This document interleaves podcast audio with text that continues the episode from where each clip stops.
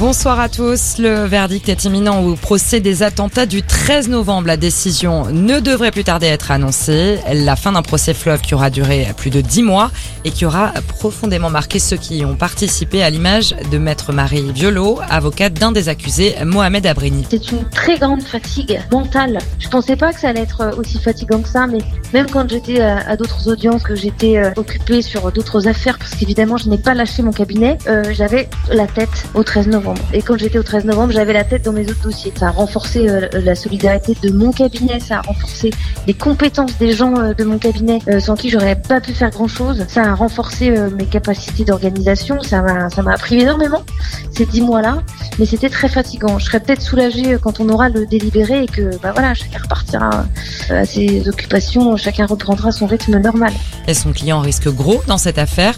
Le parquet a requis la perpétuité à l'encontre de Mohamed Abrini, assorti d'une période de sûreté de 22 ans. Gérald Darmanin en déplacement dans les Pyrénées-Orientales ce soir. Le ministre de l'Intérieur vient à la rencontre des pompiers qui luttent toujours contre les flammes. Près de 1100 hectares sont partis en fumée dans un incendie. Un coup de pouce pour les plus modestes. Le gouvernement confirme la mise en place d'un chèque alimentaire de 100 euros pour les 9 millions de foyers les plus pauvres. C'est ce qu'annonce ce soir la porte-parole du gouvernement Olivia Grégoire. Ce sera dans le cadre du projet de loi sur le pouvoir d'achat.